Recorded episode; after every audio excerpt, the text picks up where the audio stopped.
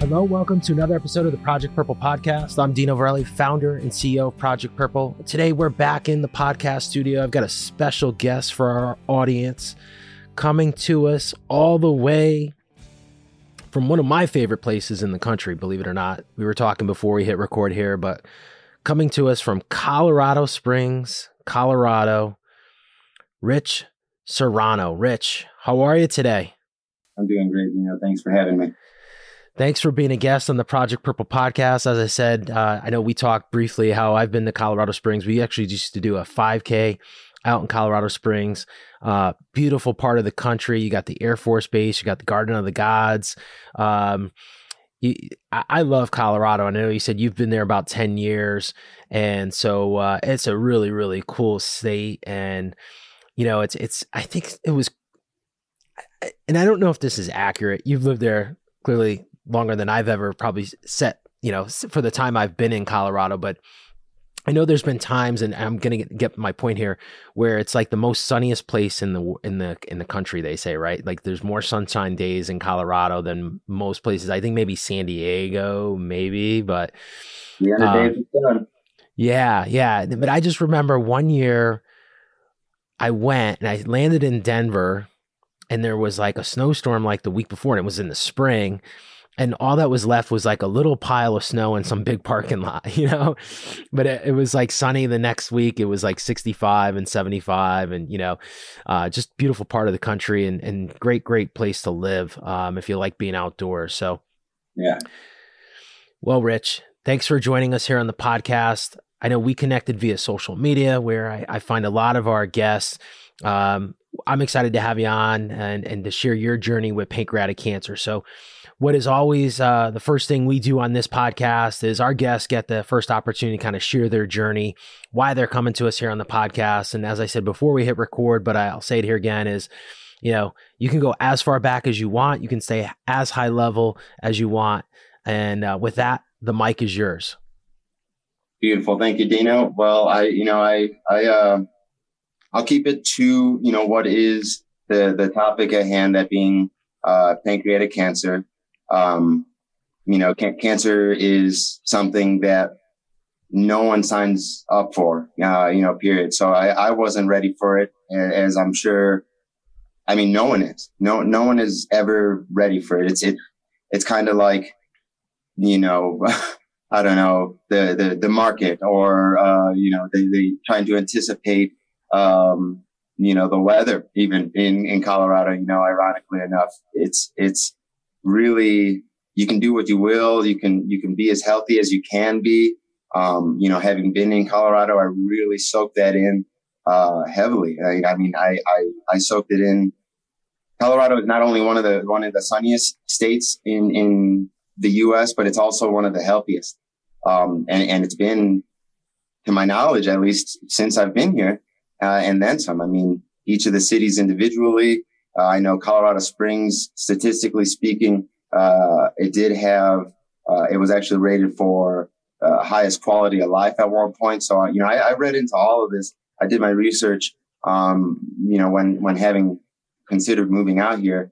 And, you know, as far as cancer is concerned, you know, going back, you know, touching back is you, you really just can't.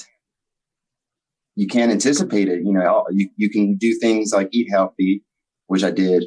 Uh, you can do things like, you know, not smoke, which, which I did. You know, I quit smoking. Actually, I, I had for a little bit when I was a teen, as I'm sure a lot of people do, um, you know, or, or, you know, dabble in one, one thing or another, uh, alcohol abuse or, or, or even sugar. You know, sugar literally is one of, one of the main, uh, we'll say foods, uh, for, for tumors. Actually, you know, a lot of people don't realize that, but, you know, You, you may not eat, or you may not smoke, you may not drink, you may not necessarily eat fried foods or anything. But even if, even just, you know, spoiling yourself to, to sugar, you know, is, is something that you, you may not think of or you overthink. So, you know, again, just going back to, to my journey, I had no clue what to anticipate, um, in any of this. I, I lived a healthy lifestyle as best as I could. I just did things, you know, I lived my life. I, I, I worked my, my full-time job. Uh, I did my mountain biking thing. I did the mountain climbing thing. I have a Jeep, of course, you know, anything and everything, four-wheel drive, tenting, you know, tent camping, uh, all of that, anything and everything. I love it. I really do. I, I've soaked it in and then some, uh, and I share with anybody that, that comes to visit. But, uh, but this definitely came out of left field. You know, I, I, I'll, uh, I'll go ahead and start with, with, from the very beginning. Um, I turned yellow. You know, I, I turned yellow. I lo- a lot of people, Uh, don't understand what jaundice is unless they've maybe had a, a child uh, who who had it when they were first born. You know, there there are children that have maybe kidney problems or, you know, something of, of that issue. And so, you know, a, a newborn may have maybe jaundice or turn yellow. You'll see it in their face. You'll see it in, you know, in their eyes even. And uh, I'll, I'll never forget. I was just hanging out at, at the local tavern. You know, local bar. I was just hanging, uh, grabbing, grabbing a beer, cheese curds, hanging out with a friend, and they they turn to me and they look at me and and they they kind of lean in and they say, "Rich, you know, they, there's there's something going on with your eyes. You know, what? It, maybe it's the light, but your eyes look yellow. Um, you know, you look tan. It, you know, you look more tan than than normal." And this was. Uh, this was just after what was this, the, the winter season. You know, my, my diagnosis was actually in June and I hadn't necessarily traveled anywhere. So he's like, why, why are you looking this shade of, you know, yellow, this tan, this, this yellow in your eyes, et cetera, et cetera. I had no clue. I wasn't feeling ill necessarily either. So I just kind of overlooked it. Um, didn't think anything of it. Later on, uh, as the, the week, the week went on, I then progressively got more yellow. Uh, and that's when, when things kind of started to take a turn. And that's when I started to feel things. Um, I, what, what was going on was my gallbladder was shutting down. Um, you know, as far as G I stuff, uh, gastrointestinal, anything and everything, it kind of all starts at the top. And, and, uh, you know, though most people would think, you know, your food, you eat your food and then it, it drops into your stomach. You know, there, there's a little bit before that, kind of, and there, there are other organs that all play into a, into effect as to how you're you're going to digest the food. Your gallbladder, uh, it holds it's a, it's like a storage uh, for the, your bile. Your bile helps digest what is greasy foods, um, et cetera. So, you know, just given that background on that, uh, basically, uh, you know, he, here I am. I have this gallbladder. I'm just continuing to eat as I normally had. You know. Regular beers, regular, you know, regular drinks, regular foods, not necessarily super unhealthy and still with an active lifestyle. So it was really light. It, everything kind of took a little while to hit. And, and even, even when it did, it, it wasn't, uh, in a traditional sense. So, um, again, reverting, you know, going back to me being yellow, I, I go to urgent care. You know, I finally, I finally start feeling something. I start feeling this sharp pain in my gut, in my upper quadrants, my upper left and, and right quadrants. There's just a really, really sharp pain. I didn't understand what was going on. They started running labs, um, you know, just testing my, my urine, testing my, uh, my blood overall. Um, I didn't know what they were testing for necessarily either. Um, you know, I was basically kind of in a, in a similar boat to, to many where I didn't know what jaundice even meant, you know, still. Here I am in urgent care. I'm feeling a little, you know, sick, sick to my stomach. Maybe it's a fever. Maybe it's a flu. Maybe it's a new, you know, version of, I don't know, COVID or something, you know, God forbid, or like some symptom I hadn't read uh, about. You know, there's a lot going on in the world. Um, so I'm just sitting here confused, kind of scared. One thing, you know, leads to another, and they're, they're, you know, sending, sending these tests back. Uh, I get a call later, again, then later that week from my nurse. And, and I remember being in my car and they tell me, Rich, you need to go to the emergency re- room right now. Like immediately. And I was sitting, I was sitting in the parking lot when they said that. And, and so I go ahead and call my manager and, uh, and I let him know, well, I'm sorry, Micah, you know, I can't, can't make it in. I gotta, I've got to go to the emergency room. Uh, you know, the urgent care that I just went to tells me that there's something wrong. So I, I go in, and of course my chart and, and labs already beat me there. That, you know, being all the results that they collected, they sent it to the hospital then, uh, that, that they, that I went to. Um, that hospital then immediately, you know, got me all strapped up with an I V, uh, had me admitted immediately. I didn't know what was going on necessarily. You know, here I am kind of just a deer in headlights. Um, and, and again, yellow, sharp pains. They're feed, they're starting to feed me, uh, medicines, um, to, to kind of, kind of dull one thing or another. It was things like Dilaudid, things like morphine, mm-hmm. um, you know, pain meds and whatnot to kind of smooth, smooth out that pain, because it started to get bad. It started to progress and, and really started to snowball a little bit even. Um, still not to, to the eleven, you know, I'm, I'm being really, you know, I'm kind of moving up there. There's a chart, if you will. And there, there there's a, a level of severity where it, it, it ultimately just, just takes me out, just kind of cripples me. But, um, so I, I just want to jump in here real quick, Rich. Sure, sure. You said it, this was uh, started like late winter into the spring. What year was this? Was this twenty twenty-one, twenty twenty, twenty twenty-one? This was twenty, uh, twenty twenty-one. Okay. Yeah. I got my, my formal diagnosis was twenty twenty-one, uh, all of which that I'm referring to was in the spring. So like, very much was, you know, almost literally a year ago. A year ago. Yeah. Okay. Yeah. Yeah. So, so we were, ne- it's like you mentioned COVID. So we were kind of knee deep. I mean, I guess vaccines were starting to roll out then, but not fully rolled out to where they are, where they were. I, I mean, I, I don't know the timeline, but I know we didn't really get fully rolled out to, I think, to the summertime. Yeah, exactly. And, and, you know, so there was a lot of scare there. There was a lot of yep. like development with even new New strains um, and like, who knows? Yeah, yeah, yeah. There was a lot of crazy stuff going on at the time.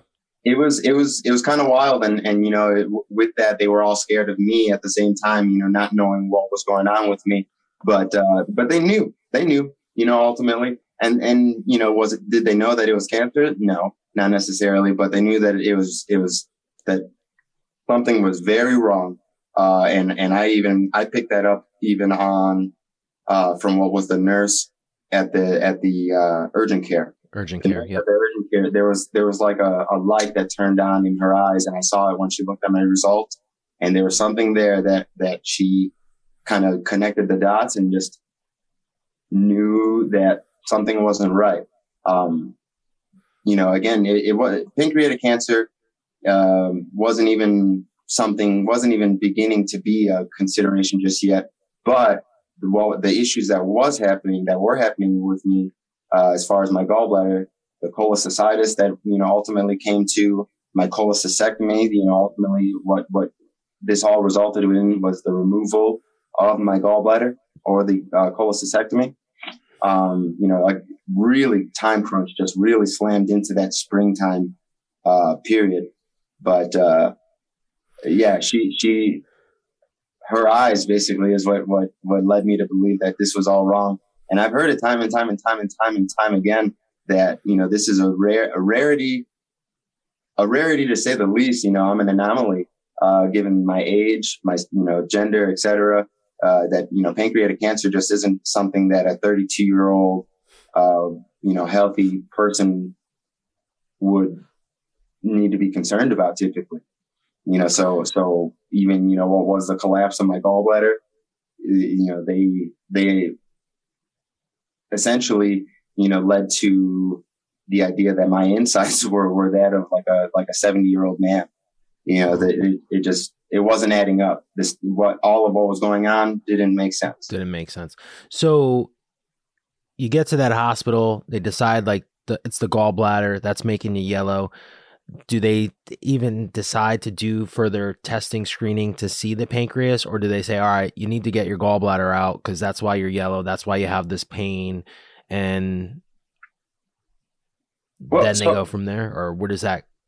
So, so, so that, that being the premise to everything, they, they, you know, one thing did lead to a, to the other without it necessarily being in an effect to the other. So, um, you know, the, the gallbladder, you know, they, they, they ultimately deduced that it was something wrong with the gallbladder. They sent me in for a C T, et cetera. They saw that I didn't necessarily have gallstones, but that there yeah. was a sludge that was accumulating. Yeah, yeah and yeah. so, you know, then they, they went through and they followed through with that cholecystitis or cholecystectomy, uh, to remove it. upon uh, actually doing the cholecystectomy and cutting out my uh, gallbladder, they then did a biopsy of the uh, the bile duct, the actual yep. the the connection, you know, portion of the duct between the gallbladder itself and the small intestine. There is where uh, any sort of um, carcin- uh, carcinogenic cells were found, any sort of traces of anything. And it, this was, again, before any sort of mass or anything. This was all very, very just perfectly sequenced where, hmm. you know, it was it was just perfect timing for everything. One thing didn't necessarily lead to the other, but uh, it was consistent in terms of timing. Cholecystitis, cholecystectomy, got the biopsy, uh, then got the diagnosis ultimately. The diagnosis was prior to any sort of mass being even discovered, uh, even when I got a formal diagnosis. I got a formal diagnosis in June of twenty twenty-one from uh, what was my surgical oncologist here in Colorado Springs. And it, I mean, it definitely rocked me. It, you know, it, it just didn't make sense. It still doesn't make sense. You know, it, it just, it doesn't make sense. It's, uh, I'm too young. I'm, you know, I'm too healthy. I'm too this, I'm too that. But nonetheless, it's, it's happened. It's happened. It's happening. Um, yeah, I'm, I'm here. I'm living through it. I'm going through it. And it is difficult for sure. Uh, you know, upon getting the diagnosis, it was, it was crunch time. You know, they, they, like I said, it was, it was a perfect sequence of events. So there, and there wasn't a mass, I mean, you know, there wasn't a mass found yet. So all these people, you know, basically just was overwhelmed with, with, with, uh, with the possibility, you know, oh, well, you know, we, we caught it so early, you know, we caught it so, so, so, so soon on, you know, maybe this is curative. Maybe we can go ahead and, and get this. Maybe we can go ahead and even keep from this developing into anything. And I mean, it was like rapid fire. Within, within weeks, there was a, a, a finding, you know, the, the mass had then, Uh, you know, flourished into into something discoverable on a on a C T, um, and this this was all uh, this was done mid regimen of FOLFIRINOX. You know, like I said, we jumped right into treatment, and FOLFIRINOX was the first regimen they they wanted to throw at me. I then found out later on, FOLFIRINOX is essentially the you know the end all be all, kind of the top tier, you know, top tier, top shelf. Uh, You know, chemotherapy, cocktail. Yeah, yeah, cocktail, if you will, if, uh, to to go ahead and, and throw at me. And and man, I mean, it definitely took me out. It took me out. It took me out. And and and oddly enough, it, my my my tumor grew. Uh, it literally doubled in size over the course of that regimen. Um, mm. it it literally did. It it didn't not only not do anything, it just allowed my tumor to grow. So that was disheartening. Um, really, really, really hard. Um, but there was still hope. I don't, I don't even know how. I mean, between myself, you know, just this, then really, really just trying to stay positive, you know, trying to grow this community then of, of support, um, trying to, trying to figure out what to do, really trying to, trying to understand the whys and, and, you know, what next, trying to figure out, you know, where to go with this. You know, do, do, do I just accept it? Do I, you know, try to find another, maybe, maybe a holistic kind of cure? You know, yeah. I don't, I don't know, you know, so, so here I am, you know, finishing FOLFIRINOX and, and then diving into, then it was uh, Gemma Braxton was the, the, the regimen to follow that. And, uh, it, that, that, that too, it was, it was, it was difficult. My body worked with it. It, it accepted it more so, I guess. It was more lenient toward, you know, as far as the, the symptoms, it was more more forgiving rather. But, you know, ultimately, I, at the end of the day, I was bald. I did definitely lose every single hair on my body. You know, it was, uh, it was, uh, it was very much uh, a savings on haircuts that, you know, for those for those months. But uh, it, it it was working. It seemed to be working. There, there was hope, you know, there was then that glimmer of hope again. It was the, suddenly it stopped. Suddenly my C A nineteen nine, uh, which is the protein that is measured to, you know, kind of judge as to what the metabolism looks like of uh, pancreatic cancer, or, you know, that of a, of a tumor, of a mass, um, the production of it. They, yeah, it, it was, it was slowing down. In fact, it went from uh, what was a count of thirteen hundred units per, per milliliter down to twenty-seven mil, uh, units per milliliter, which, I mean, you know, ultimately it's like the, the range is, I think, from mid twenties to mid forties. So I was, I was there, I was there, yeah. I, you know, I was right there, just, just the same. I was normal. So, you know, what, what does that mean? I don't, you know, I have no clue. You know, I was, I was just sitting there basically super excited, bald, not knowing, you know, what, what then next. Everybody here, then all of the support I, I gathered, they're all asking what's next. My, uh, my, my, my surgeons, you know, they, my surgeons, my nurses, everybody, all the research I did online, even, even my, my, my manager, ironically, the, the guy that, you know, the manager to the, to the job I was working, they all, they all mentioned this, this one operation, you know, this, this one crazy operation. I didn't know what it was. It's, uh, it's the Whipple. Like, hey, do you know what a Whipple is? Mm-hmm. No, I don't know what a Whipple is. You know, I, I've got no clue. What, what's a Whipple? You know, and, and so I, I just, I remember, you know, the eyes on my manager's, my manager's face kind of lighting, lighting up, and, you know, similar face to that of my, my, my nurses. And my, my, uh, my doctor, he explained to me what, uh, what, or the surgical oncologist specifically, he explained what the Whipple was, and it scared me. I mean, it's, it's terrifying. If you, if you YouTube it, it literally, I mean, to me, you know, finding any clips online, it, it was similar to that of like a horror film. It really, it's a real life horror film. You know, it, it, there's, there's nothing, nothing to shortcut that. It, it's, it was traumatizing to watch, and to know that that, that was done, you know, to me too, you know, it, it was, it was hard to sign up for. Um, and unfortunately the, the, the surgical oncologist here in the Springs didn't even want to do it. He turned me down. He didn't even, he was scared. Like it was, it was that, it was going to be that traumatizing ultimately that, that he didn't want any part of it. So I just want to pause here for a second.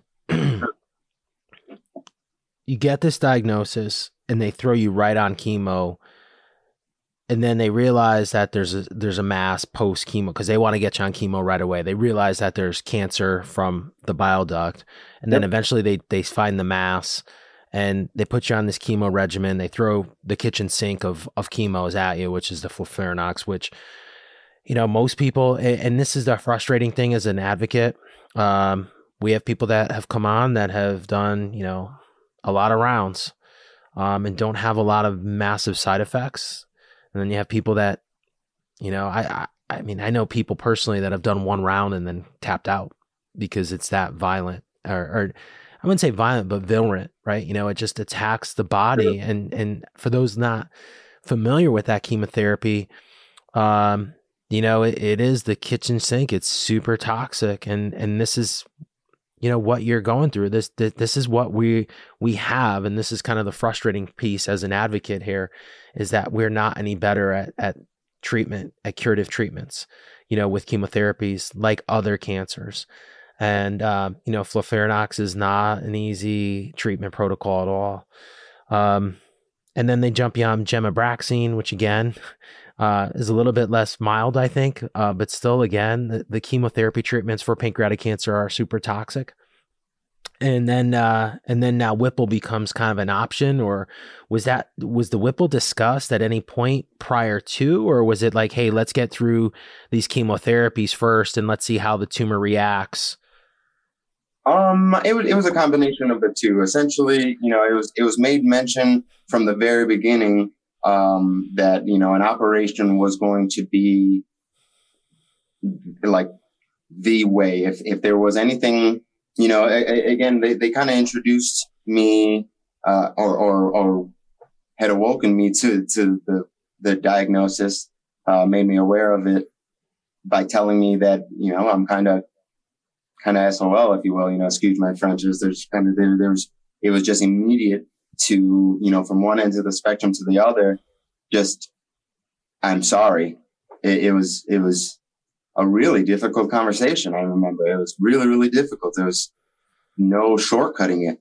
Um, but yeah, none, nonetheless, you know, after, uh, after Gemma Braxton, the, uh, the medical oncologist had literally said, wow, I don't think any of us really, you know, you know, we, none of us really knew that it was going to work. You know, no, none of us really thought it was going to work or, or work this well for that matter. So it, when it had, and I, we got the results that it had, again, my C A nineteen nine dropping to what it had, uh, the control of the growth of the tumor seemed to be, uh, you know, within grasp. It, it looked like it, we got it stopped. Um, you know, everything was looking good. Everything was looking thumbs up. I was healthy. You know, I was doing as, as good as I can, uh, could be, you know, as far as my physical fitness and everything. I was still running and climbing and, and uh, working out daily, uh, eating healthy, et cetera, et cetera. So, you know, I was prime time, prime time candidate for a Whipple. And, and unfortunately, although all the, all the other boxes might have been checked off, uh, you know, again, that surgical oncologist down here, he, he, he knew, he knew that, you know, the, the fact of the matter is, it's not the size of the mass or that, that, that matters. It's, it's where it was, you know, and, and the mass uh, of a pancreatic, you know, in pancreatic cancer, it can be in the head, the, the, the mid portion or, or the tail. Mine is in the head of the pancreas, which unfortunately is also kind of, uh, it ties into a lot of other real big, uh, super important parts of your body. Um, you know, things like your spine and, and your, you know, major vein and, and major artery. So, you know, the simple fact is he, the, the surgical oncologist, knowing that, he didn't want to jeopardize my life. He didn't want to risk, you know, putting me in a chair or, or, or worse, you know, killing me. So, and, and he told me, he told me outright, I don't want to kill you, Rich. I don't want to do this. So I tried to find someone that would, you know, ultimately he, he just gave me the referral. He said, you know, this, there's this guy in Denver. Uh, and there is, there's a, there's a gentleman in Denver who, who actually is internationally known for removing specifically pancreases, uh, or, you know, very difficult to remove pancreatic tumors. Mm-hmm. So it, it, again, as far as convenience and the, the timeline, every single component just lining up seemingly for a home run, you know, re- regardless of the diagnosis, regarding, regardless of my, of the, the fact that I was an anomaly, et cetera, you know, it, it, it, it keeps on going back to like one end of the spectrum to the other. Yeah, oh, this is the, the most horrible thing ever in the world. But now it's seemingly, you know, you've got the most support and the best, mm-hmm. you know, realm of, of hope ever for, for, you know, your situation. So, you know, nonetheless, going back and forth, back and forth, you know, ultimately it did, it did run, uh, come down to this Whipple. The Whipple was done, uh, up in Denver by that other, uh, other surgical oncologist. Um, and that was March of twenty twenty-two. So that was literally just this, you know, few months back now, three wow. months back.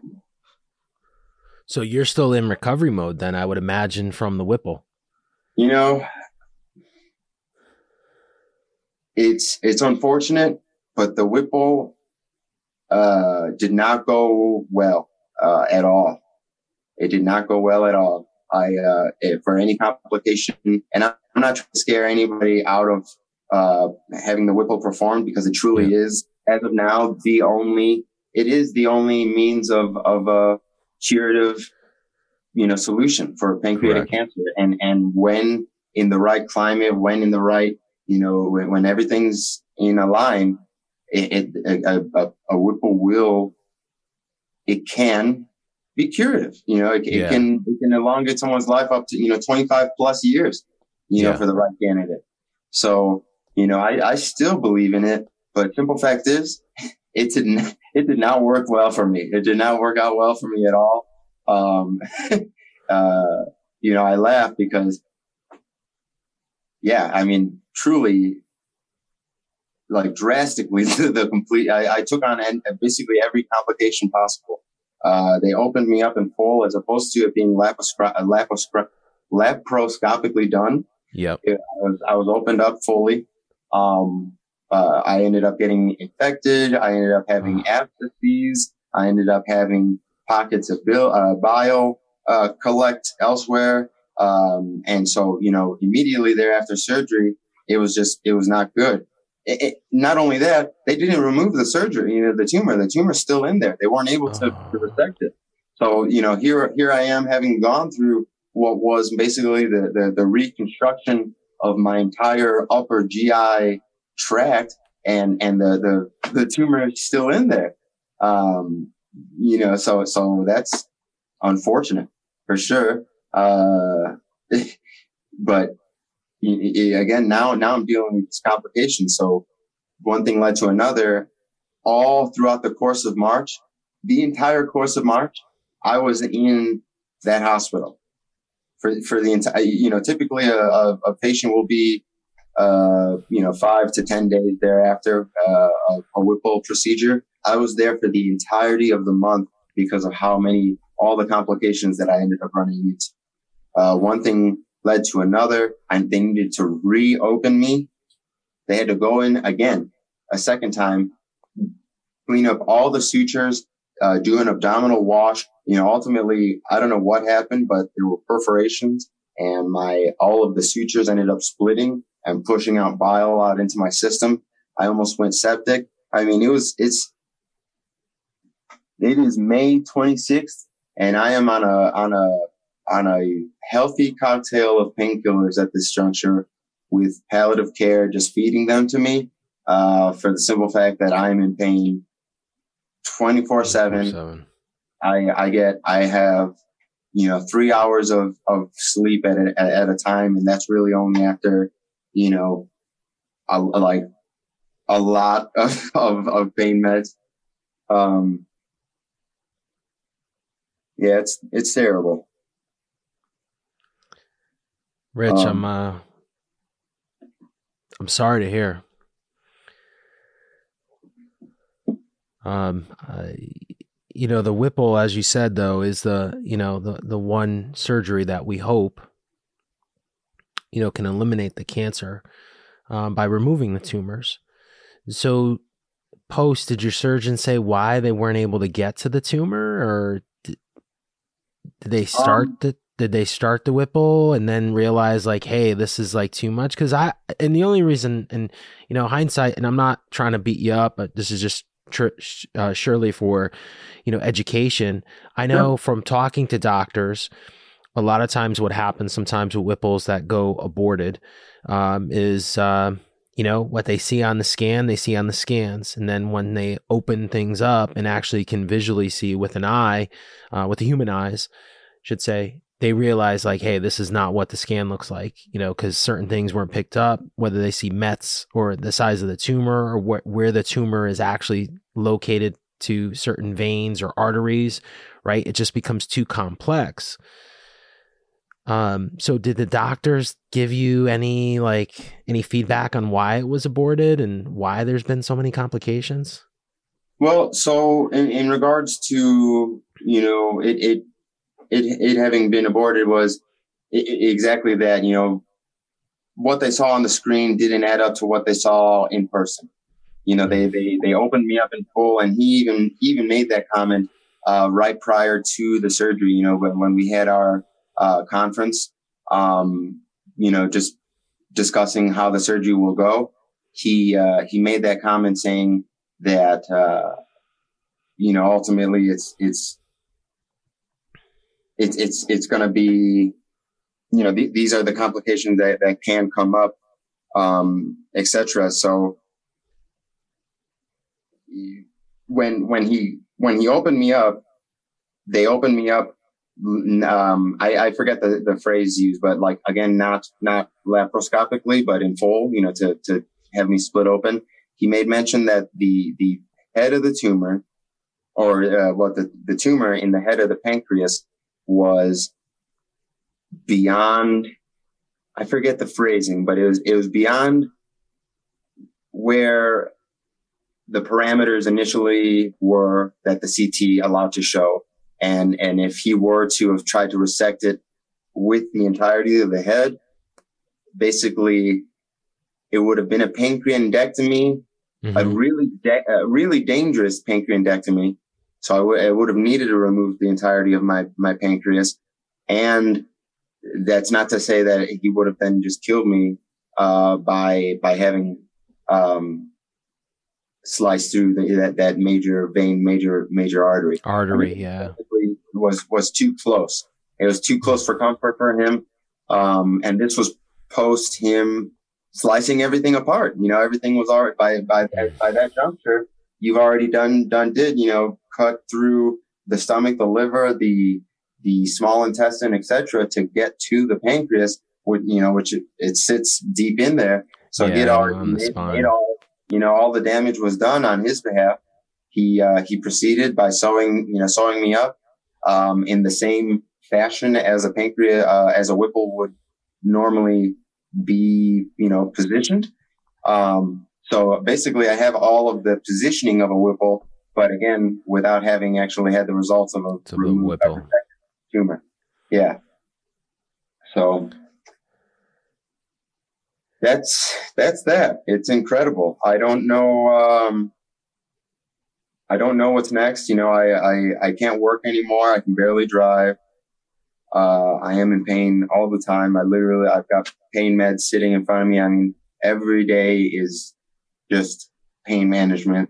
Every day is, you know, trying to, uh, source, re, you know, ch- source any sort of resources for rental, you know, rent assistance, for, you know, food stamps now, for, you know, Medicaid, you know, all of these things that I, I was, I was working full time when going through FOLFIRINOX. I was working full time when going through Gemma Braxton, full time, forty hours a week.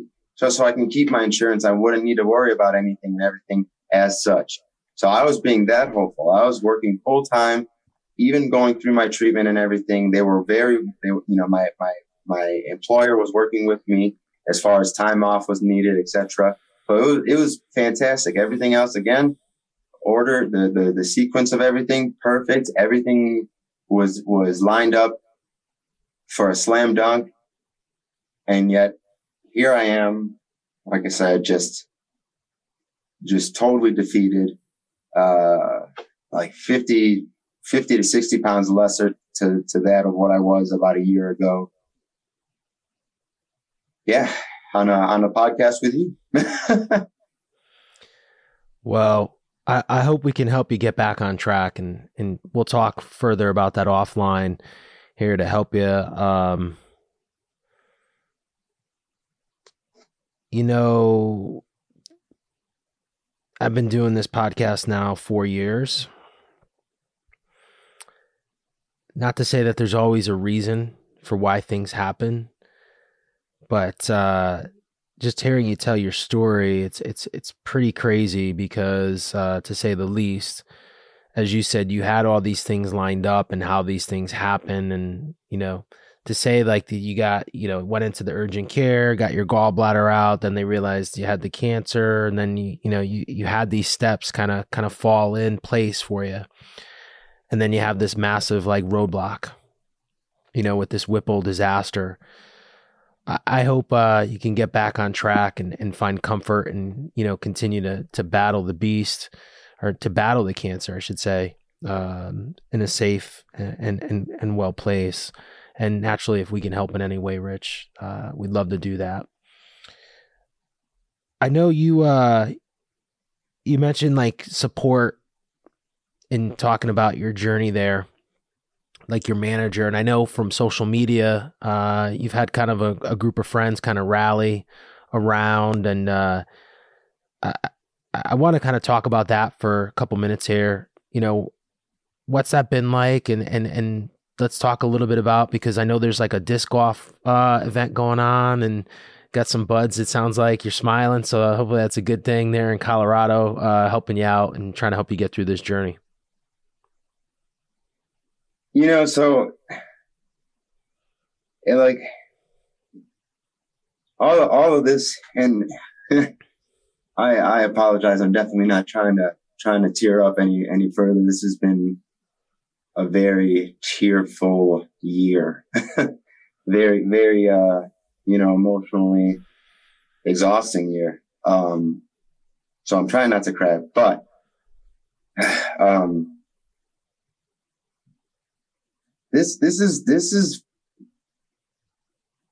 ridiculous, you know. this is this is this is ridiculous, to say the least. I, I I have no clue why or how I you know what what what museum you know what what what literal warehouse of mirrors I feel like I've broken. you know, like I feel like you know I, I ran through a, an entire uh, warehouse of mirrors with a monster truck and just destroyed it, and you know forever do am I am I doomed with just coinkydink, you know, troubles, just, just perfectly convenient troubles.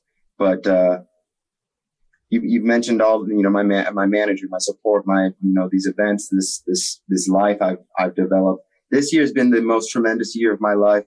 Uh, and I, and I haven't even, I, I haven't allowed, uh, cancer to take that from me, fortunately. Um, my, my manager, Uh, Micah Katterson, he actually is a cancer survivor or cancer fighter. Fortunately, he, uh, oh, fighter survivor. His, it's in, um, it's in recession, you know, it's, uh, or, um, I'm sorry. Uh, he's, he's, he's no longer got to worry about it, uh, flaring up any further. He goes in for, for, che- for checkups and whatnot, but his tumor is, uh, Uh, oh, I forget the word for it. No, remission. He's in remission. remission. There you yep. go. Thank you. Thank you. His, his tumor is in remission. So, you know, him being a, a fighter, him being so directly connected with me then and that has been awesome. Um, he, I mean, without it, without a question, I need time off, need, uh, extra money even, you know, out of his own pocket, you know, need, uh, to come in late. Um, I mean, he's done everything for me. He's, uh, he's spoken to my nurses and, and, and represented as, you know, for me on my, my, as a P O A. And, uh, you know, he, uh, he's just been like literally like family, just anything and everything there for me. Um, and my coworkers too, you know, my co, I didn't know what I was doing trying to sign up for any of this, honestly, for Medicare, unemployment, renters, assistance or, or, or, uh, uh, food stamps or anything. So, you know, here I am coming out of my surgery, just freaking out, not knowing how to take care of myself, you know, how I was going to afford rent or anything. I thought I was going to end up in the streets, and, and my coworkers, they signed me up for everything. They literally just, they, they, they signed me up for everything. They managed to acquire everything for me. They, they got anything and everything taken care of with the state, uh, with medic, you know, with insurance. Uh, they've got all of, all of the benefits they possibly could for me signed up, um, you know, got me signed up for and then some. So, I mean, again, just incredible. And this, this was just at work. This was literally just, you know, uh, this was th- four people. Um, you know, I, I'm, I'm on social media just like anybody and everybody else. And, And, you know, I've got Facebook and Instagram and, and YouTube and whatever. And, uh, be, being, being immunity comprom, you know, having my, my immunity compromised, I try to stay in. I try to, you know, try to keep events, you know, I'm leery of, of what I do as far as, you know, being social. So I do a lot of stuff on online. I make funny videos or whatever, funny TikToks, um, you know, funny YouTube clips and whatnot. Uh, I've actually developed a Patreon to help explain some of the crazier, more in-depth portions of the, of the medical portion of it all. Um, you know, give more background of myself, even, even well and above, above and beyond this. Uh, so people, you know, again, know where I, I came from, even if they're, you know, so interested. Um, but, you know, I, I went ahead and I started a GoFundMe. I, you know, that, that has since generated like fifteen grand. And, and, and that's not just friends and family. That's literally just strangers. You know, these, these are people that are just just flocking to my, you know, to the, to the story.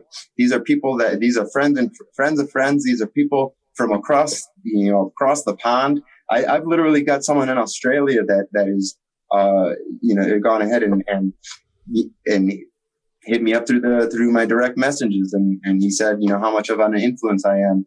And, and my strength is, is, you know, so encouraging to him and this and that. Another gentleman, uh, mentioned his daughter who unfortunately passed away. And, and, you know, again, he, he, he reached out and, and, you know, with his thoughts and prayers, just so incredibly beautiful, telling me how he's gotten, like, how I've got his support in, in all of this too. It's, it's just, it's been, the reflection of it all has really been the most beautiful thing a human could ever see. You know, like every, everybody's so caught up in politics, so caught up in, in, in, you know, COVID this and, and one thing or another that, or, you know, I don't know, money. This, this year, I mean, I, I ended up in the, in the E R like six times.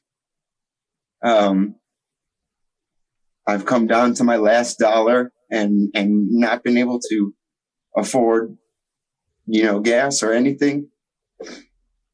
And I mean, you know, today I, I sit here with not having to worry about any of that. I mean, I've got so many friends that call me and check in on me.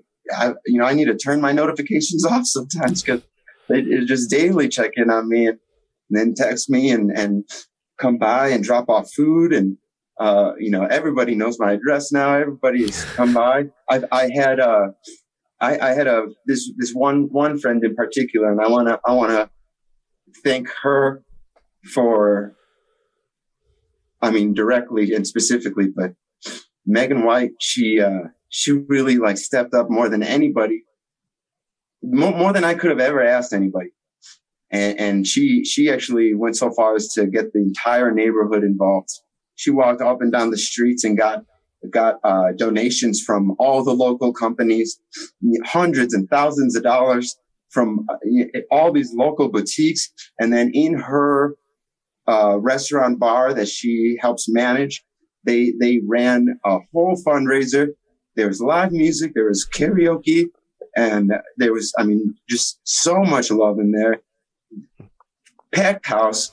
The, the owners had me, you know, up, up front. They, the entire night was all about me. It, I mean, it was, it was incredible. It was, sorry. I'm just, I'm totally just a hot mess. This, I'm telling you, this, this year has been tremendous. It's, I can't even think about the idea that I prob, probably won't, that I probably won't make it, that I might not make it,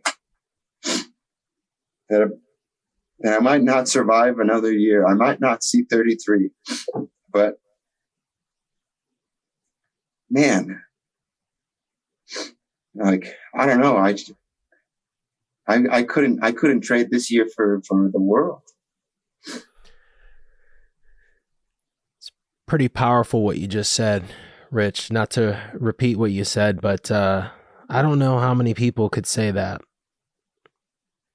And to hear you say that you're having the best year of your life, given what you just explained over the last, you know, I don't know how we've, I'm looking at the timer here, forty-eight minutes, you know, the, the, the hell you've experienced and the, you know, being your age and going through what you've gone through, your experience, it's, uh, it's pretty profound, man. You know, as we record this and, uh, you know, what's going on in the world today with so much divisiveness and people, you know, having a lot of issues. But to hear that, those words, man, I hope our audience listening at home and for those that will watch us on YouTube can really appreciate how powerful those words are. You know, the battle you've gone through and that you're going through. But to say like, hey, this has been the best year of my life because of the love and the strength that you find in, in friends and in strangers is, is, is really something really special. And you know what? I don't know how many people can say that, you know, going through life, you know, and some people live a long, long time. And I don't know if they've ever experienced that.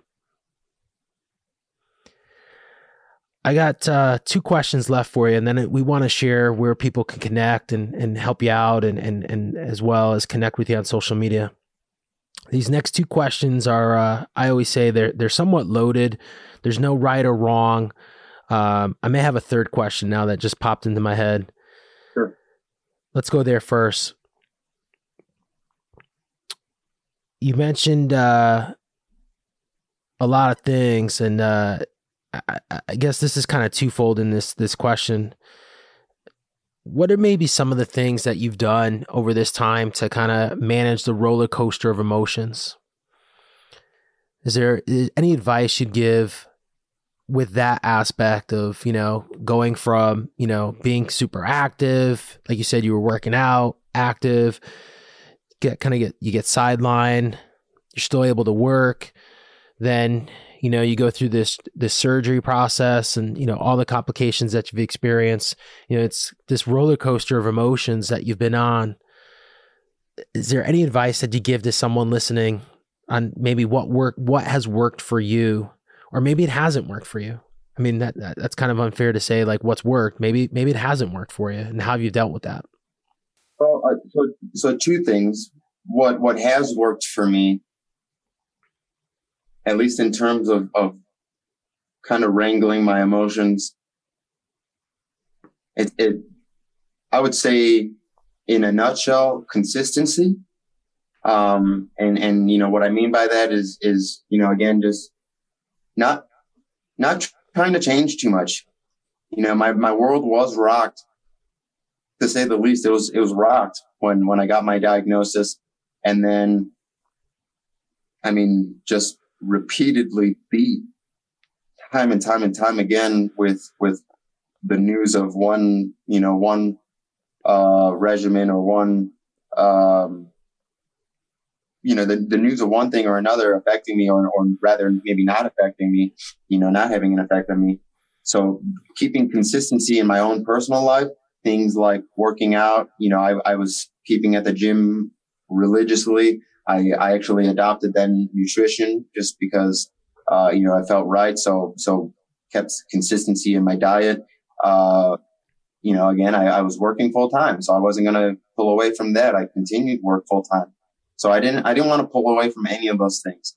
Um, I enjoyed working on my vehicles. I enjoyed working, you know, uh, with, Uh, you know, live music and, and et cetera. So all of those things, consistent, consistent, consistent, because the rest of the world that I was forced into, that's, that's a nightmare that I, that, that no one, uh, can control. Unfortunately, once, once you're, um, you know, once, once your hand is, is, is dealt and, and you're, uh, you know, you're, you're needing to, to to put on your, your big boy pants and battle, battle cancer.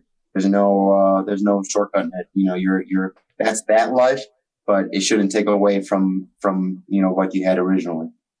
Um, what didn't work for me was listening to everybody else.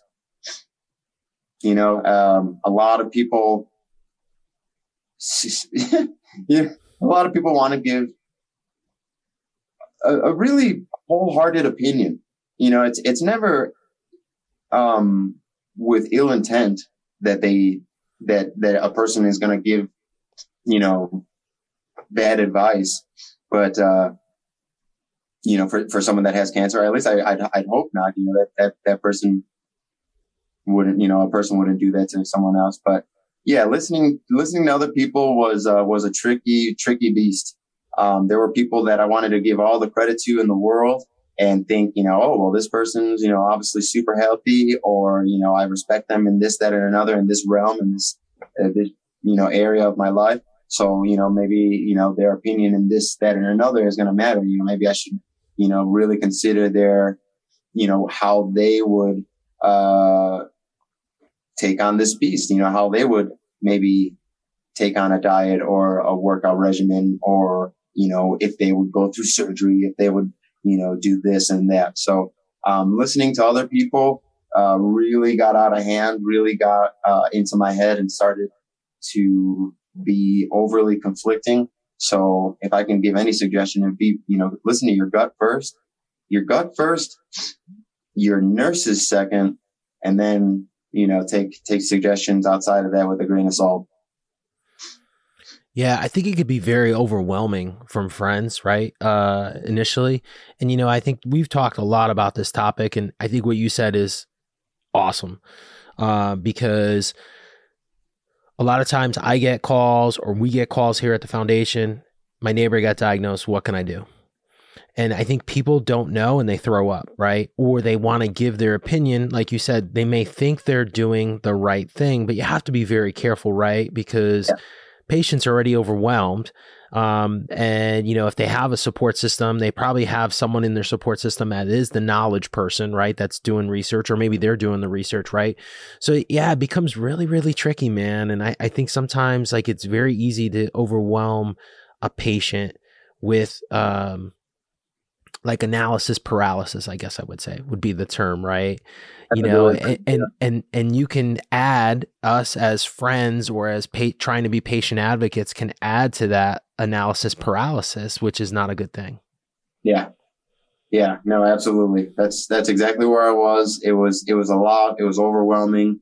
Um, it, it, it actually started conflicting with my real, you know, like, or becoming conflicting in my own relationships with these people. You know, I, I just, I had to, you know, tell, tell one person or another to just, you know, kindly, you know, keep to themselves. Yeah. Like, you know, the, you know, I, I appreciate all the, all the love, but yes, I'm, I'm good. And I think so. That's, uh, you know, something for those caregivers that listening, and, and maybe you can speak to this, Rich. I know I have heard from survivors, probably the best thing that people can do for someone going through, you know, these journeys is just be normal.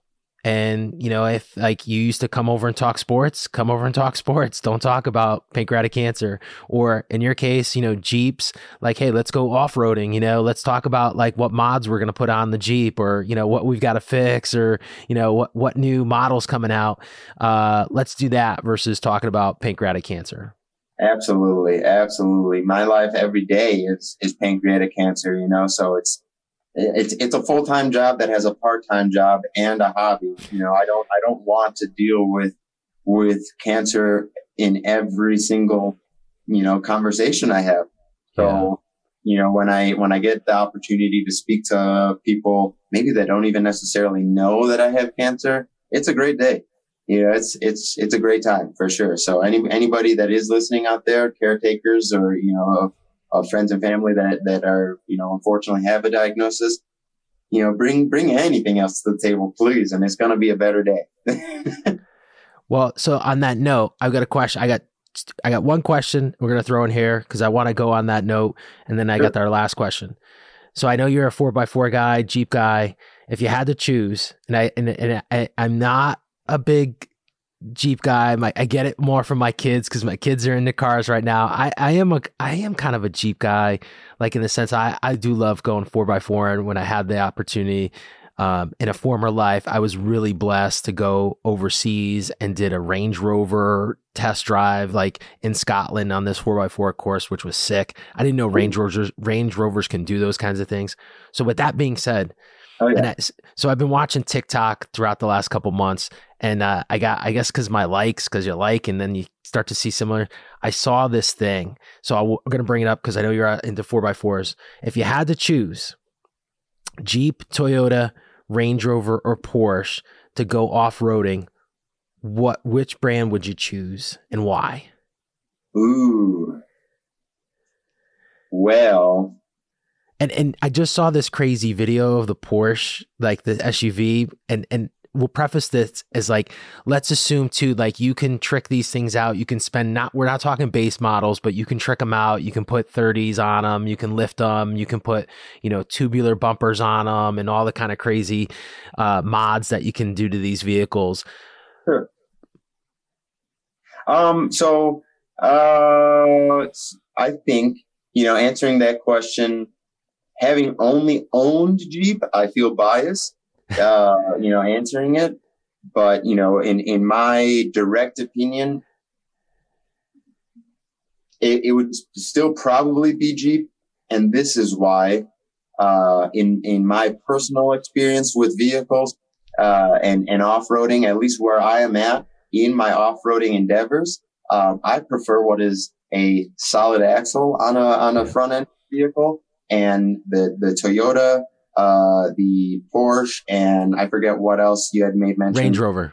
The Range Rover, all of which great vehicles, great manufacturers, none of which I can afford, but, you know, disregard, dis- disregarding the cost, uh, all of the, you know, all of those vehicles, they have, uh, an independent front, uh, suspension design, which, you know, ultimately does limit you at one point or another, uh, you know, regardless, you know, you, basically you're just going to get really deep into the weeds of some heavy fabrication yeah. to do what I would do equivalently on a Jeep with uh, simple bolt-on stuff.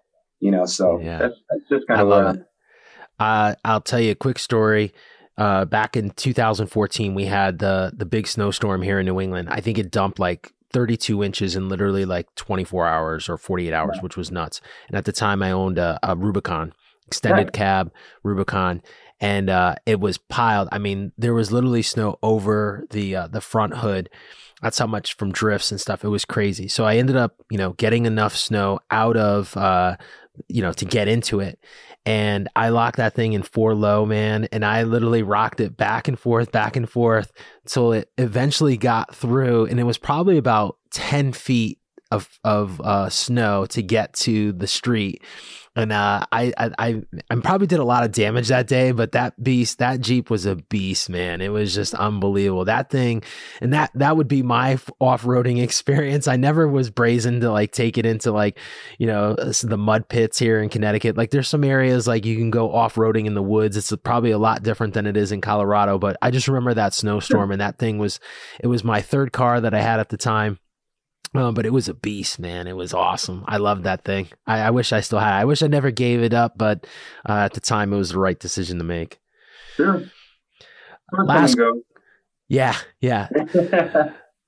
Last question here, um, and there's no right or wrong to this, and, and this is, uh, again, a loaded question, as I say, but how do you define the term pancreatic cancer?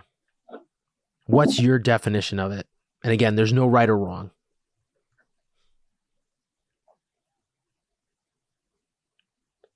I think I, I like to go back to, you know, as I made mention before, um, well, at the at the very, very beginning of uh, of this podcast, of this recording, um, pancreatic cancer is the cancer that people are referring to in, in the movies, in the episodes of Grey's Anatomy, in the episodes of, of House, in, in, you know, in, in a, in a, in a sad novel, uh, in, in a, you know, in what have you, you know, the pancreatic cancer is the, the, the, the style of cancer or the means of cancer that people ultimately, uh, see the fear. You know, that, that's when, that's when the fear is developed.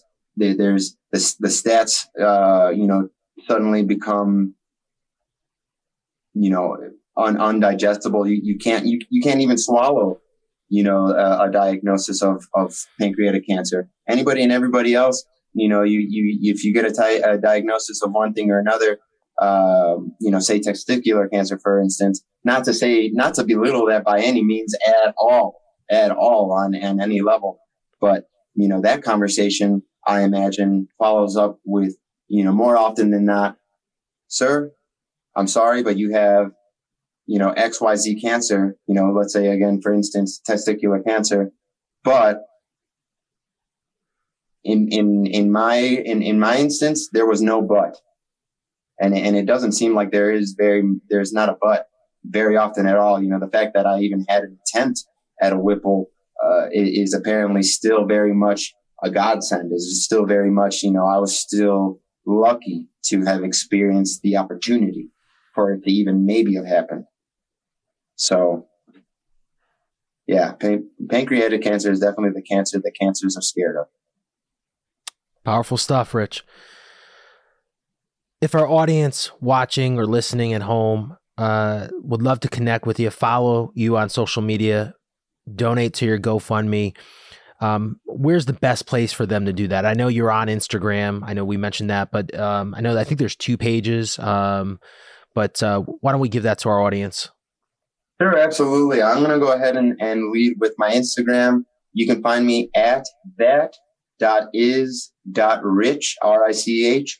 Uh, it is uh, just a, it's a little project that I've had going now for, for a while. It, it discusses, uh, you know, a lot of what I've been going through in my journey of uh, pancreatic cancer, but it also dabbles in a lot of uh, my own personal life and, and some of, you know, the more fun ventures and whatnot as I as I go through travels and journeys, uh, you know, adventures here in, in uh, Colorado. Um, there there is also a YouTube. You can find me there on YouTube. Again, that is Rich being the uh, the main tagline there. Uh, and I and I have other such uh, means as uh, a TikTok. Uh, you can find me on Facebook. You can find me on Twitter, et cetera. All of which, that is Rich. Very simple. I'm a slice of cake, a slice of, of, of rich chocolate cake on uh, on my icon. You can't uh, can't miss it. And you've got links there to uh, your blog, your website, your YouTube. So uh, that's yep. the best place for you there. Um, and that brings you to also your GoFundMe page as well, which is awesome. So that is Rich. Uh, that dot is dot Rich. Um, yep. And even if you type in uh, Rich Serrano, S E R R A N O, it comes up. So awesome. Rich, thank you for uh, sharing your journey here on the Project Purple podcast. It's been an honor for me to to share your journey with our audience and hopefully the the, the world um, that sees this and hears this. I really appreciate it. Um, you know, being as young as you are, as we said, you know, we talked before. Um, you know, I, I can't fathom. I can't fathom someone, uh, I can't fathom anyone, but especially, I don't know, there's something when young people get this disease. My dad was sixty-eight when he was diagnosed. So that's kind of what I relate to. And and whenever I meet people under that age, um, I just can't fathom it. Um, but as I said, you know, the survival rate's eleven percent.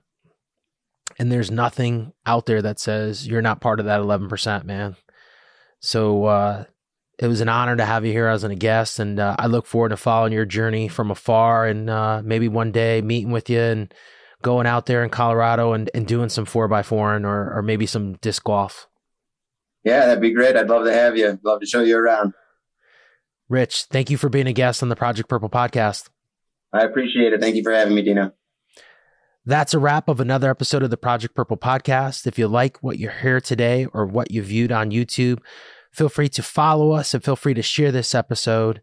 Thanks for listening. And until next time, please be safe.